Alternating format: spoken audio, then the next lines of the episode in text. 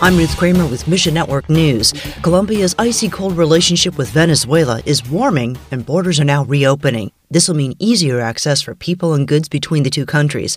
With Venezuela's economic collapse, though, many asylum seekers are fleeing to Colombia. Annabelle Torrealba with Transworld Radio says ministry in Venezuela is getting harder to support their Spanish radio program production. T W R's building an additional studio in Colombia. Find your place in this story at mission news dot org. And one man risks his life every time he enters the Argentinian jungle. Riding his motorcycle, he starts a ten-hour journey on a narrow and dangerous trail. Jaguars, pumas, and vipers lurk just out of sight, posing a constant threat. But sharing Christ in remote villages makes it all worthwhile. Many people, crying and broken, receive Christ in their hearts after hearing God's word. You can help Christian workers like this one through Christian Aid Mission. The details at our website. Mission Network News, service of One Way Ministries. I'm Ruth Kramer.